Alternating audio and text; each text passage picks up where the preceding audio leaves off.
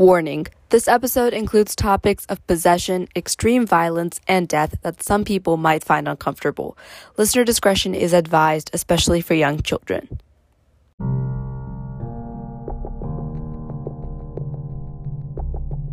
They're not in there for longer. Half of them get scared. So in the 15 minutes that they're in there, four police officers get exposed to mold slash carbon monoxide so much that they have to leave.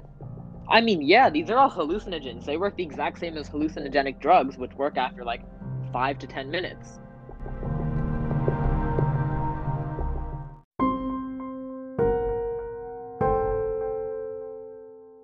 Some of the most famous horror movies in cinematic history are actually based on true stories. I, Yashu Upasani, and me, Arvind Raghunathan, will shed light on the true stories that inspired these terrifying movies and we'll be investigating the question on why humans are so interested in the paranormal, and whether their imaginations are able to conjure what's not even there.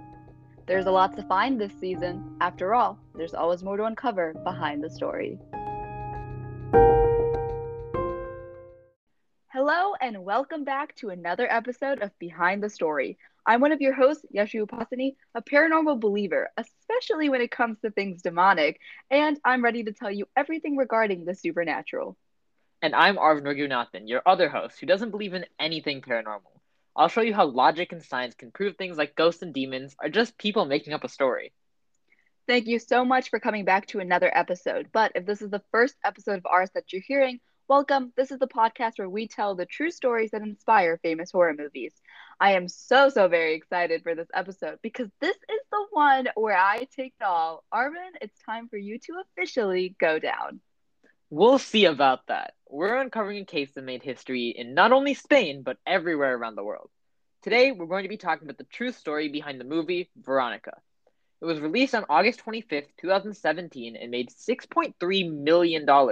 It stars actors like Sandra Escacena, Ivan Chavero, and Bruna Gonzalez, as well as more. Now, you guys know how high my horror movie standards are. So when I say that this is a great movie, I mean it's possibly one of the greatest horror movies that I've seen.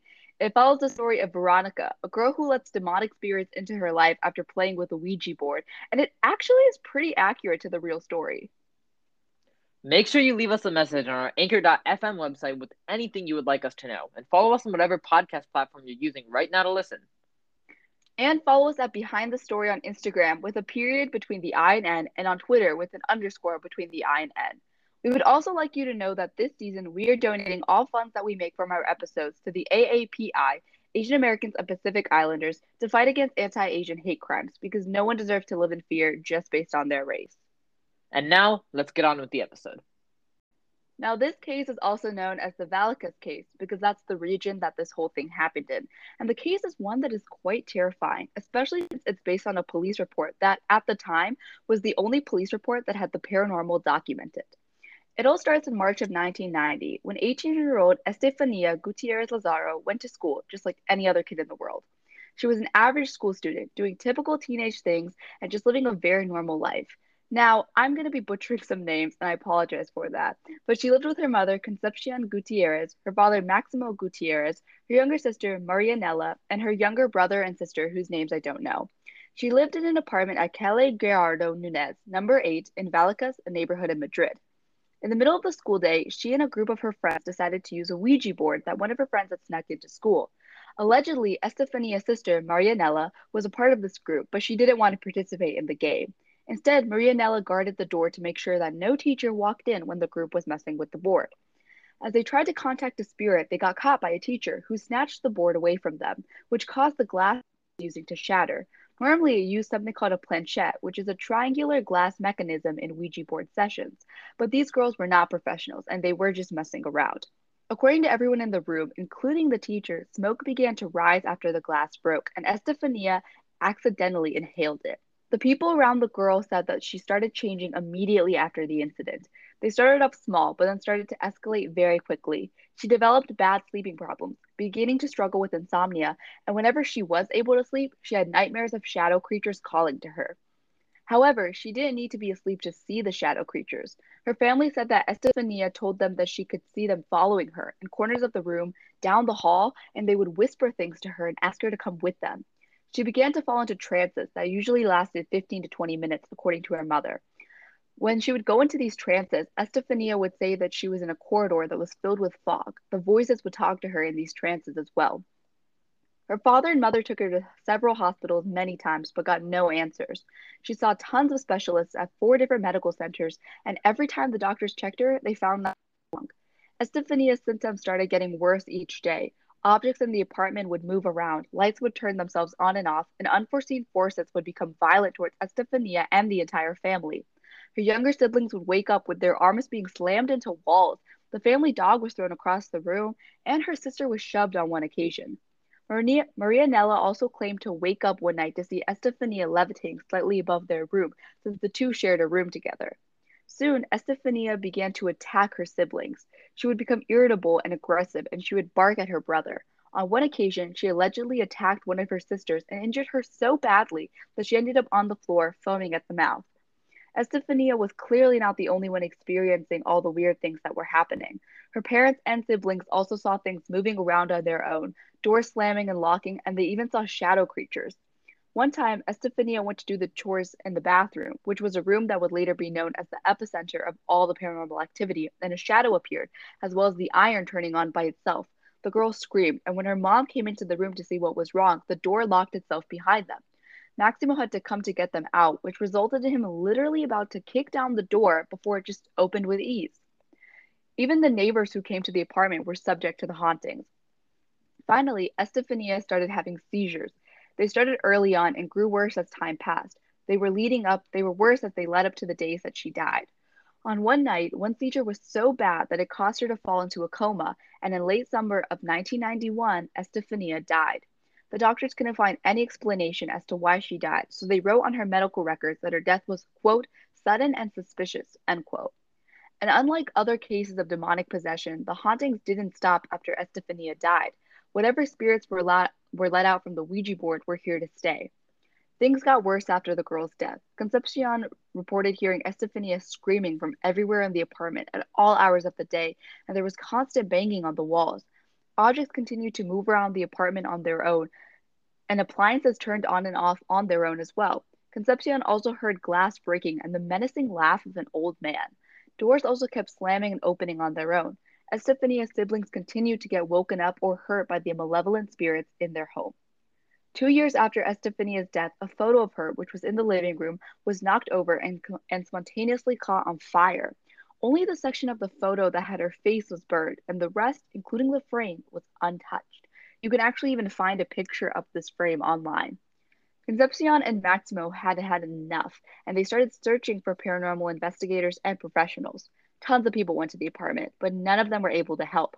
Ironically, it seemed that the visits made the hauntings worse. The activity continued, but on November 19, 1992, things turned for the absolute worst. Concepcion called the police operator at around 2 a.m., screaming, quote, please come quick, he is in here, end quote. It's unclear who she was talking about, but my guess is that it was one of the many spirits, possibly one of the stronger ones that was able to take form in an apparition. When the operator got her to calm down enough to explain what was happening, the operator was taken aback by everything she was saying. They put her line through to the police and they asked to speak to her husband to clarify that she wasn't drunk or lying. When Maximo got the phone, he gave the same story in a panicked tone, and the police asked to speak to one of the children. The kids said the same thing as their parents, and the police were dispatched to the house. When the officers got there, they were met by the whole family who would rather stand in the cold rain than go back in the house. The police walked with the family back to the house, where Maximo explained all of the paranormal things that had happened, which included crosses on the wall being turned upside down and scratch marks appearing on the walls. The police decided to check the house out. Concepcion told the officers that things were always worse when the lights were off, and investigator Jose Pedro Negri decided to investigate in the dark. Immediately, they started hearing things around the apartment. They turned the lights back on to see that nobody in the family had moved an inch. The police went to the master bedroom when they heard a loud bang coming from the balcony, but when they went to check it out, they saw nothing. Two officers were discussing what to do when one of them yelled at the other one to duck just in time before a heavy cupboard door slammed open to where his head was. No one was in the room except for the two officers. Four of the officers thought that it was all getting too much and went to wait outside. Negri and the last officer continued to search for the cause of the sounds, but found nothing. There was more banging and commotion coming from Estefania's room. When they went in, they found that a cross had been ripped off the wall and also that the Jesus figurine had been ripped off of the cross itself. There was a poster under where the cross had been, and it now had three claw marks. Negri and the officer found themselves surrounded by banging with no reason as to where it came from. Concepcion told the officers that the bathroom always seemed to be the worst place, and when they went to check it out, they admitted feeling a severe temperature drop and quiet voices echoing around them. Having seen and heard enough, Negri called the police operator back and explained what had happened. He then filed an official report which stated that he had no explanation as to what was happening in the Gutierrez home, but that something was definitely at play, making it the first and only time in Spain's history that a police officer wrote about the paranormal in an official report. The Gutierrez family stayed in the house for a little longer, and the event still didn't go away. Eventually, the family moved away, and according to them, the paranormal activity did not follow.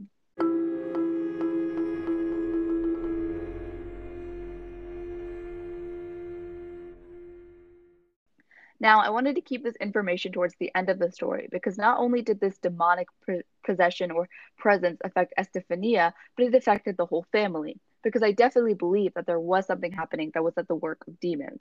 For Estefania, she showed all the signs of demonic possession, which are aversion to the sacred, when someone cannot look at the cross or holy images. This was seen by the fact that all the crosses in the house were either ripped from the walls or were upside down.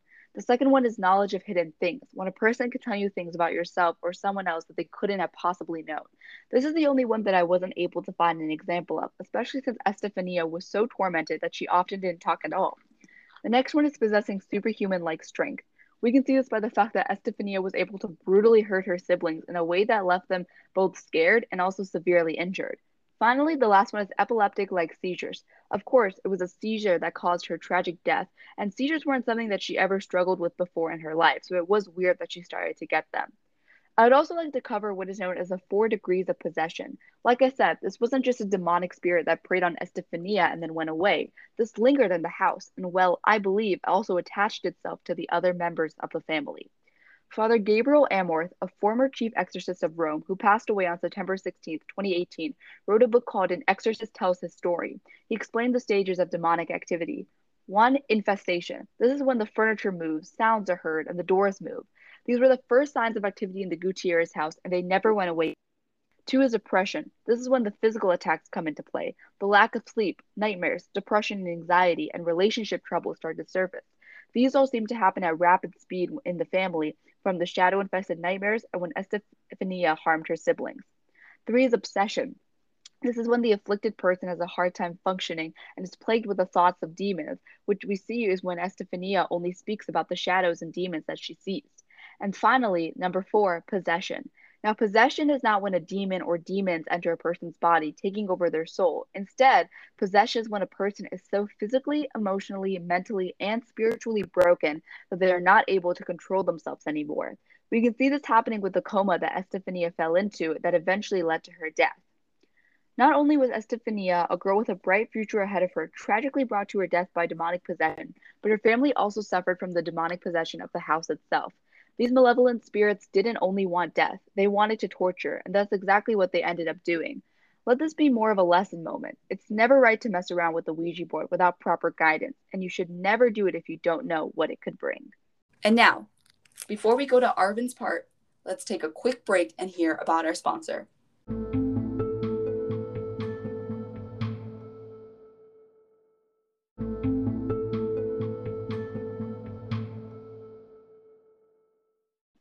All right.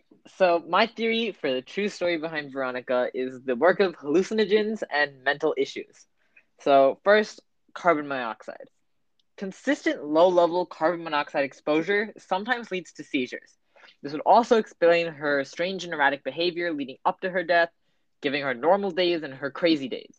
It was reported that two of the responding officers felt nauseated and, have to, and had to leave the apartment. This would also correlate exposure to the monoxide. When she went to the doctor and couldn't and they couldn't find anything wrong with her, most likely because the physical traits had already dissipated by the time she was being checked up on.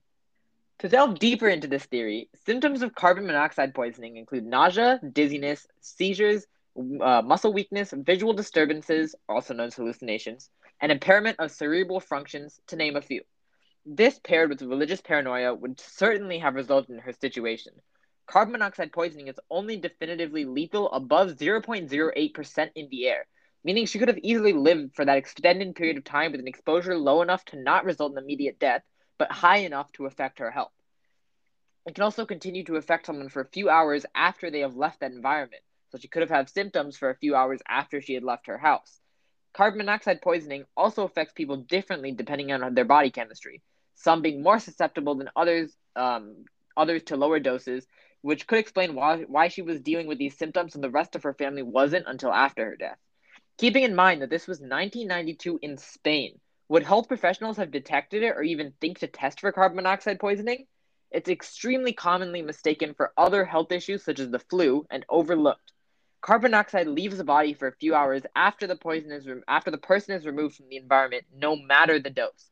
She probably died from other health-related effects of the carbon monoxide poisoning, rather than the quick organ failure of carbon monoxide itself. For example, increased damage to organs over a long period of time, or pre or, or worsened pre-existing medical conditions that may have gone unnoticed earlier. So now for the second theory, um, it's family hysteria.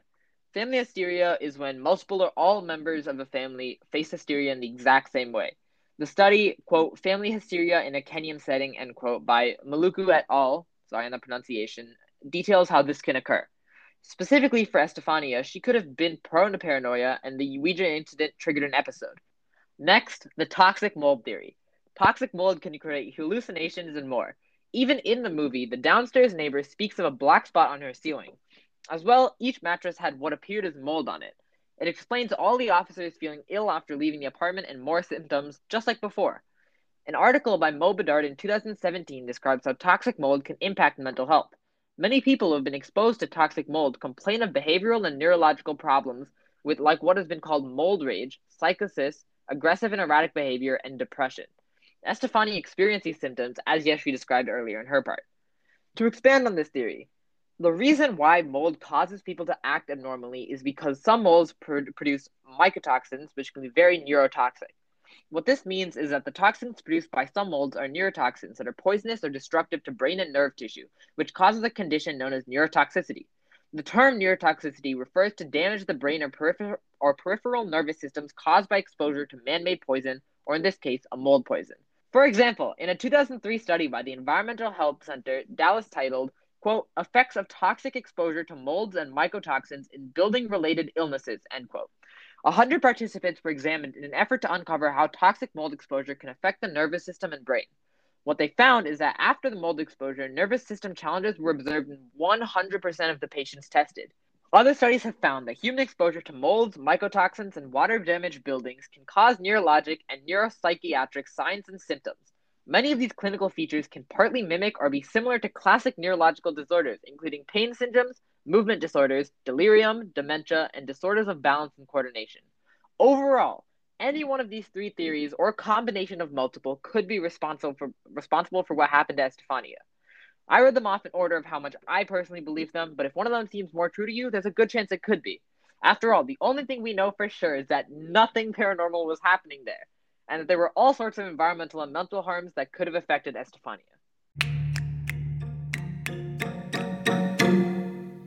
And now, the moment we've all been waiting for.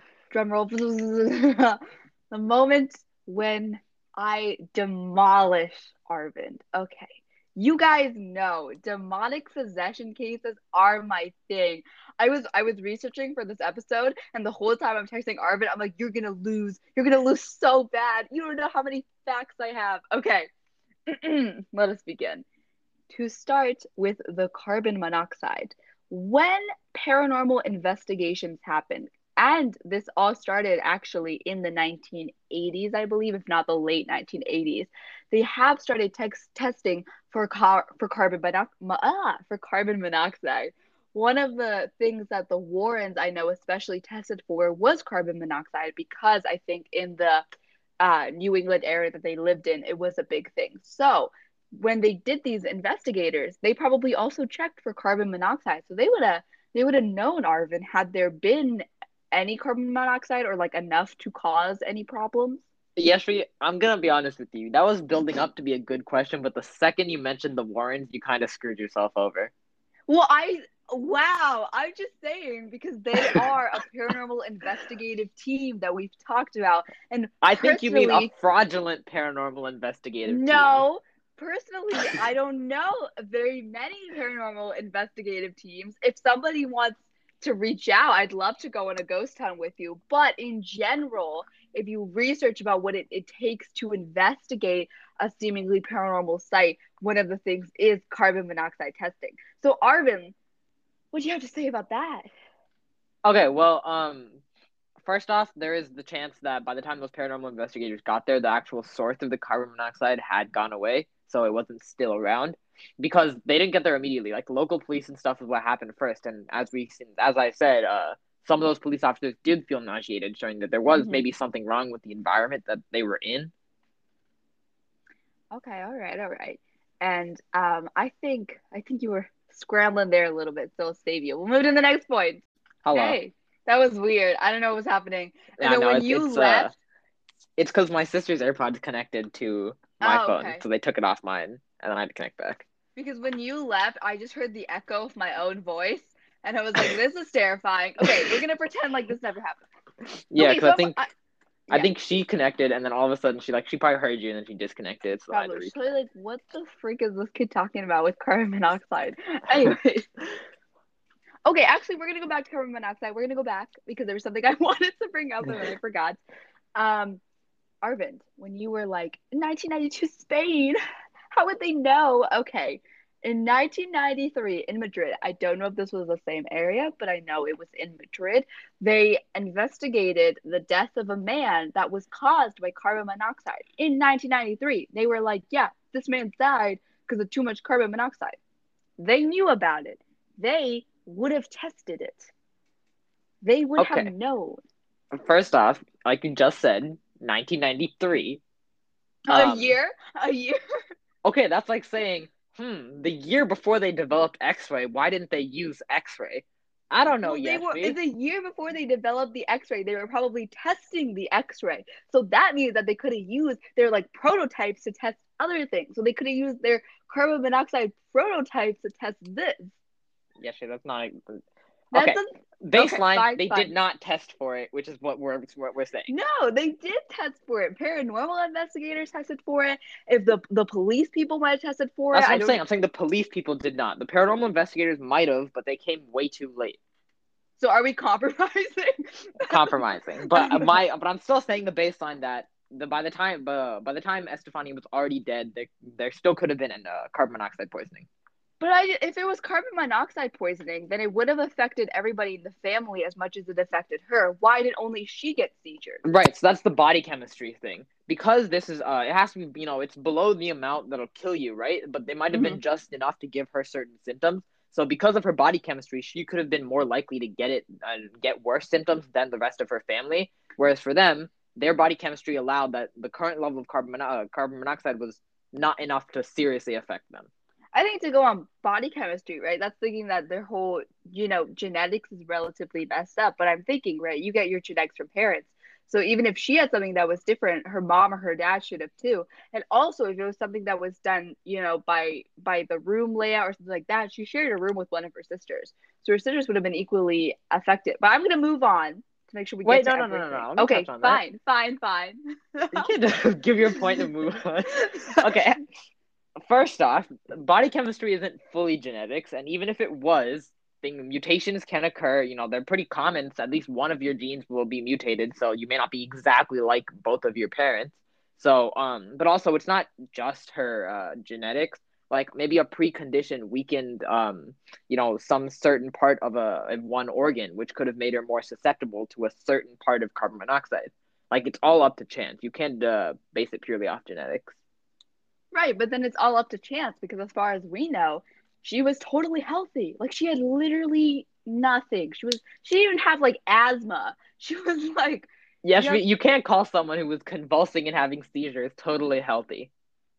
Right because she was convulsing and having seizures because she was possessed by a But demon. possession is demons don't exist. Demons exist. That's why I'm here. Okay, okay, we're going way too. Fast. Okay, we're moving on to the mold. The mold people. Um, okay, your toxic mold theory is quite interesting. I give you that because there is not a lot about toxic mold in Spain. That that wasn't a thing that was talked a lot actually. Specifically, I think anytime I looked into the whole toxic mold thing, it was it mostly was in America, specifically north northeast New England area, that type of place. Um, you know, I, I don't see a lot of that in Spain to begin with. And then also with like it's it's toxic mold, yeah, okay, but then that also I'm pretty sure they like kept their apartments clean and kept everything clean. And I just feel like it's not there is not a lot about toxic mold in Spain. Okay, well, um first off, I just want to say just by saying that you're kind of admitting that they couldn't have detected for it. So I'll just I'll keep that in my pocket for now and then go to the oh go to the fact that um, God. you're saying there was no toxic mold, but like even in the movie, the their downstairs neighbor talked about a black spot on her ceiling, and there is evidence that each of their mattresses did have mold on them in their well, house. it's not it's not mold on the backs of their mattresses. You should watch the movie, guys. But it's it's not a spoiler. Don't worry. But on the backs of their mattresses, it's not mold. It's almost like burnt flesh because what basically their their silhouette is burned into this mattress. It's not mold. And in terms of the the ceiling, it's it's kind of just like the whole thing. I think it was just the whole movie thing like, "Oh my gosh, ghosts, demons are always in black mist." And so we must create some kind of, you know, correlation to that. I don't think I don't think there's anything with the whole mold thing. so you about the burning silhouettes on the thing, that's just them hallucinating because of the mold, Yashvi. Uh But you just used it for your mold example. no, yeah, I'm saying there was something there, but the fact that they were perceiving it as like burned flesh of their silhouettes is because of the mold. It was mold No, there, because it was- and they're Okay, the because of it. silhouettes isn't even like a part of the real story. That's a part of the movie. But the mattress thing didn't happen in real life as far as every research that I've done. But the whole point of the movie was the mattress that they were burned into it. I'm not gonna get into that because that's in the movie. But I don't think mold was regional to Spain, therefore I don't think you are right. I think your family hysteria thing is kind of far fetched. How so? Okay. Well, thank you for asking. Um, I think your family hysteria thing, right? It's like, her, let's, okay, if you are a teenage kid and you're doing something you know you shouldn't be doing, in this case, playing with a Ouija board, when you go home, the first thing you, you're not gonna go to your parents and be like, guess what I did today? I got in trouble because I played with a Ouija board. So I don't think her parents would have even known about this Ouija board to begin with for a while, right? And her symptoms started pick, starting pretty quick. So I'm guessing what happened was she starts having all these symptoms. Maybe a couple weeks go by and she's freaking out her siblings. And then her sister, especially because she was possibly in that room, was like, okay, we got to tell the parents. And then she tells the parents. Okay, wait, I probably should have clarified this, but like they don't all get their um their triggers and their set-offs from the exact same uh from the same thing. Right. I read through the article a bit of their study, and it's basically when one person in the family gets set off because of a certain incident, Mhm. seeing their symptoms and their effects, the rest of the family then gets set off in the same way. Right, which also kind of ties to like what we talk about in the season of like creating the paranormal based on Uh-huh. when you think you see the paranormal. So you know, if they thought they saw the paranormal and heard having all of these, uh, having what is this, these seizures and whatever Mhm. her all of her symptoms, it would have set them off as well.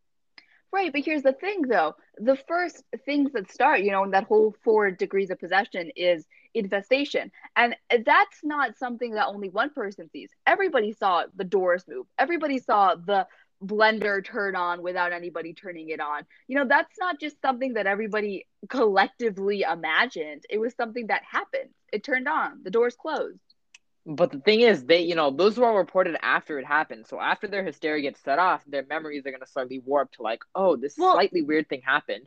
Maybe that was a ghost, and then it's gonna form in mm. their mind as, oh, that was hundred percent a ghost. Blow it out of proportion, you know, because that's what hysteria does to your memories, to your mind. No, but I don't I don't think that because when Estefania gets okay, so she does the whole Ouija board thing. She goes home. I'm this started so quickly. I'm thinking three days later, a door closes on its own when everybody's sitting in the living room. That in that in your case, and they all started their hysteria at the same time, which we just said was not even a thing for them all to you know believe that see this door close.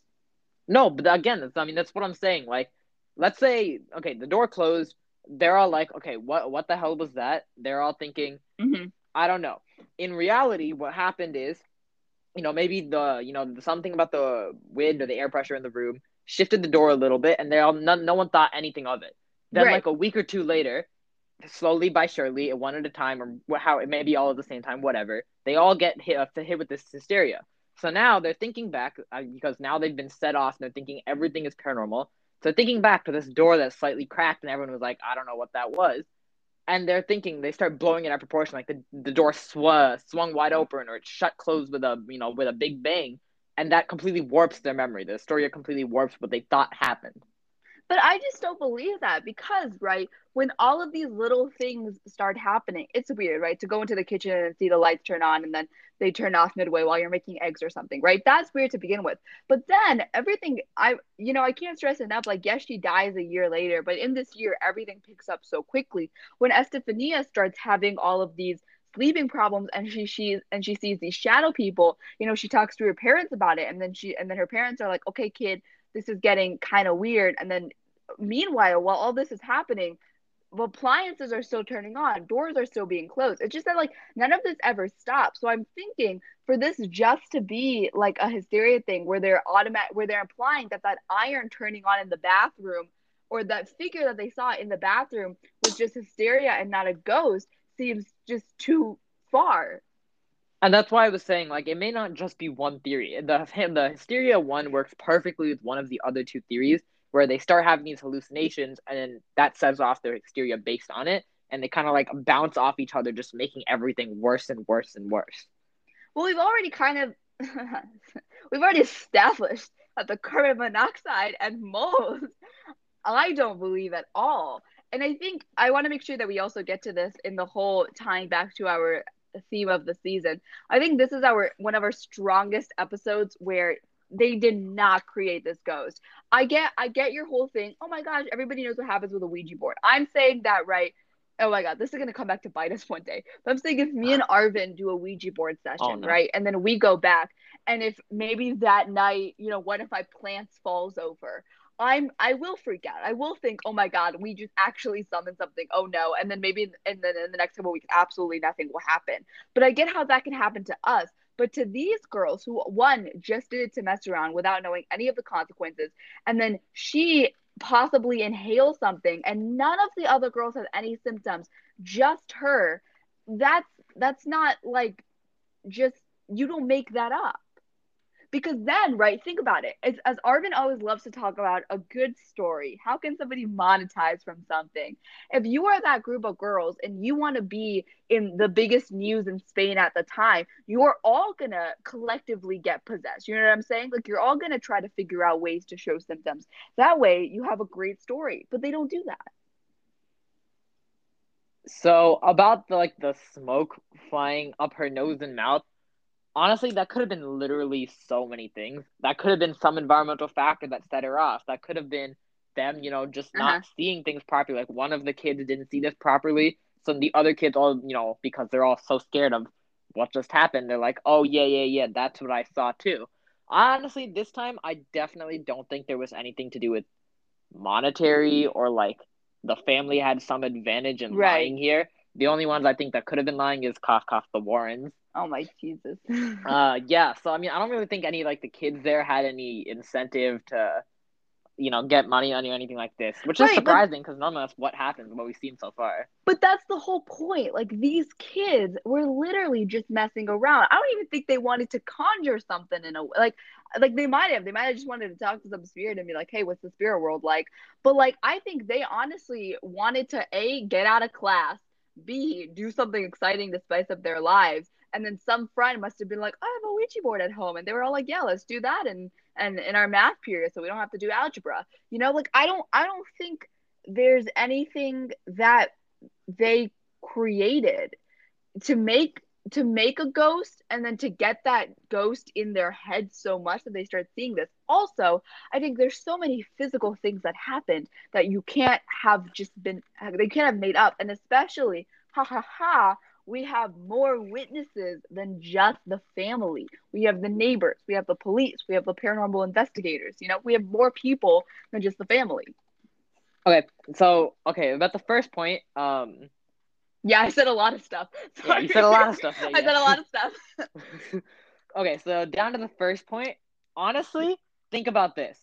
If you are someone who is expecting, okay, I'm about to conjure a ghost right here. I have 15 questions written down that I'm going to ask this ghost when I'm sure it's going to appear. You're the one who's going to be less surprised when it appears, right? Because you're so confident when it appears. However, if you're someone just messing around, like you were saying, just trying to skip class, do nothing, and something weird happens or you know you you're hit by a sudden shock or a sudden surprise like a teacher just all of a sudden finding you you know hiding and skipping class mm-hmm. then you're gonna be more surprised if you like see something. You're gonna be more shocked. Exactly. Which is why everybody was so shocked in her house. Okay now so now to your happen. second part about how there's so many witnesses. Um, uh, about the people you listed off um, paranormal investigators, you know how you know my opinion. I know, them. I know your feelings. Okay, we'll okay. past them. Neighbors and police officers, both of them went into the house. Both of them saw it because that's why all of these environmental factors. These are things that were in their houses. If if if anything, this actually proves what I'm talking about about how there were so many environmental factors leading all of these people to see these. But things. these environmental factors act so fast. These police people are in this apartment for what, 15 to 30 minutes tops?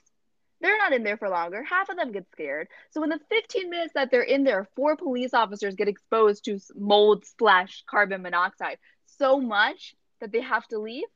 I mean, yeah, these are all hallucinogens. They work the exact same as hallucinogenic drugs, which work after like five to ten minutes. Right, but then in that case, you know, it it wears off when they go back to their house and then they they go back. And I'm I'm just thinking, right, in that sense. And then the two uh officers the investigator and the officer that still stay in the house they're they're still there. They didn't get as affected I, by the other things. Or i guess they did actually because they did all get like slightly nauseous and whatever and they saw weird things. But then also right when these police officers are investigating they hear the knocking and they hear the cupboard door the cupboard door opens! It opens! I mean yes that's what i'm saying. It's a hallucination. These are all hallucinogenics but it couldn't be because it like it's it like open and the guy had to be like Doug. Like like it actually opened. Okay, Yashvi, who's the one who found who said that it opened? The two officers, and I know you're gonna be like, people are lying because you have no. no I'm faith saying in they humanity. were hallucinating. No, you, no, that's just you have no faith in humanity. That's what I the don't point think... of all of this was that there's environmental factors that are causing everyone to hallucinate. But these environmental these environmental factors worked so quickly to create such a intense hallucination of a cover door almost decapitating one of these officers. Because like i know you compared it to hallucinogenic hallucinogenic ah words drugs. But i'm saying like carbon monoxide in 10 minutes is not probably going to do to you what like shrooms are going to do to you in 10 minutes. I mean again it's all body chemistry um mold also works really quickly. Mm-hmm. And like i was saying there could be so many other environmental factors. These are just like the two to three that i picked out that i saw well, that were like okay made. here's here's the thing right? You, you are these police officers and you walk in the door. You're just in the doorway of the house and the mother's like turn off the lights. And you go okay so you're still like right at the door of this house. And they turn off the lights and banging knocking all that starts. What environmental factor causes banging yes, it, this is all part of hallucina- hallucination. No, because they couldn't have gone in anywhere far enough or been anywhere long enough for them to have had exposure to these things yet. They just entered into the house and then their mother was like, hey, turn off the lights because everything's worse in there. I'm getting okay. very heated. I apologize to everybody. but Okay, actually, think about this. You're two police officers. You sent to be investigate this house, right? Mm-hmm. So you're waiting outside, compiling all your evidence, doing whatever you need before you go, waiting for each other and whatever it's a gas yesterday. It's carbon monoxide. Obviously, there's going to be some of it in the hallway. So you're getting a little bit exposed, not enough to maybe cause anything, but you're still while you're outside. You mm-hmm. go into this house. She tells you to turn the lights off, and you know you're thinking, "Oh my God, is something paranormal going to come out?" Maybe you're not worried, but you're looking for it at least because that's what everyone everyone's acting like will happen. Now you're in the house where there is this strong carbon monoxide, and you're and then all of a sudden, well, not all of a sudden, after a couple minutes, where you've been exposed to all of these hallucinogens, and you're looking for the paranormal, you start hearing some noise. But it's it's not a couple minutes because say they're waiting in the hallway for what three minutes. They go in, the whole light thing happens for two minutes, five minutes of exposure. That's But all it's- they've it's had. not. It's and if the be so hallway, much but more if than the that. hallway is, if the hallway has less environmental factors than the house, and they haven't even exposed to that much in the three minutes that they waited. And then in the two minutes that they're in the house and the lights are off, the banging starts immediately, and then the knocking happens, and then it kind of stops a little bit, like it fades, and then it comes back again, and they hear the bang on the balcony, and it's like it's too quick. But that's what I'm saying. They're not in the hallway for like three minutes, and they're not in the house for like two minutes. They're running an investigation. Like I'm sure they looked around Right. bit, and They're police. before. So they so the operator dude filled them in on the situation. So they're already creating an idea in the station. In the car, they're creating more ideas with each other as they get there. They get to the base of the apartment, like the apartment building. They see the family outside. They're like, "Oh my gosh, what has happened with you guys?" All of the other officers get out of their cars, meet up with the group, and then they're like, "Okay, let's go to the apartment." They go upstairs. Oh no, maybe one of the officers left their coffee downstairs. Fine, we'll wait for you. They go downstairs. Everybody's talking. The coffee guy comes back. They go in the apartment. Because I'm thinking the longest they would have even waited would have been outside of the apartment. Because that family was outside, like out of the building. I got really, I talked really fast. I got really loud. Sorry. All right, on the couple things there. Um, first off, I mean, I guess this timeline debating back and forth is honestly kind of. We just have to go back in time. That's the only. Yeah, like we can't. We were, none of us can really tell how long the officers spent in there, so I'm just not going to touch on that. Um, so I did. I guess I'm gonna kind of move on to the other part, which is like how you know how quickly these things would have Mhm. worked. These hallucin Right. these hallucinogens, and you know, even if it was a small amount of time versus a long amount of time, would they really have been so fully affected? Well, I mean, again, I'm gonna go back to our, our main message for this season, our main mm-hmm. theme, which is like, look, if you're looking for the paranormal, you're gonna see it. We've seen this happen in our other episodes, even without the effect of hallucinogens. People see these just based on looking for the paranormal. So if you couple even the smallest amounts of something changing within you, you're gonna see it most definitely. Right, but I'm just saying it's also in a way we're assuming that all of these police officers are looking for the paranormal. Because what if these what what if one of these police officers is like you? They're like, God, these people are probably drunk out of their minds and they're raving about ghosts. No way is there gonna be a ghost. I don't think I think it's bold if we assume that everybody is looking in for the paranormal because these people are police officers. They've seen things. So I don't think I don't think we can assume that. But that's the thing. Even a skeptic like me who believes there are no paranormal things, you're always going to be looking for clues of like, even if it's not clues to prove the paranormal, the opposite, clues to disprove it. But you'll still be looking out for something that seems remotely paranormal so you can look to see, oh, is it paranormal? Is it not paranormal? No matter what, you're going to be looking. Like if I get if I'm if I'm in a fully dark room, fully closed off, no doors or anything, I Mhm. just all of a sudden wake up in there and I hear knocking on like the edges of the walls, I'm not gonna immediately think, oh, as a serial kidnapper kidnapped me. No, I'm gonna be like, what the hell? Where am I? Is something spooky going on? Right. Right, I know, but I'm I'm just thinking, right? If you are one of these police officers, your first thought is going to be, okay, is anybody in the family not in their right state of mind? And then they might be raving about ghosts or whatever, and you're like, okay, I'll go in and I'll check how much liquor they have in their fridge or whatever, you know? I just I, we got we got into quite a topic of alcohol, but I just like I just don't think eh, people were looking so much for the paranormal that it was able to be something that's seen. Now remember, guys, come back for a finale because this this is kind of also a hint and um whatever. But anyways, back to this episode. Um, I just don't think that that that that was something that everybody was looking for. I don't think it was something that could have been created. I don't think any of your environmental factors could cause the death of a 18 year old girl and the haunting of you know five other people and um arvind i think that you have created um basically nothing All right, then we're gonna have to see what the viewers think. Let us know, guys. let Um, us know leave us a message believe- guys Yes, we full-heartedly believe she has won this one. She has not won a single one, so I I, know for a fact No, I am, what? as usual, the winner. Excuse me. I've won many.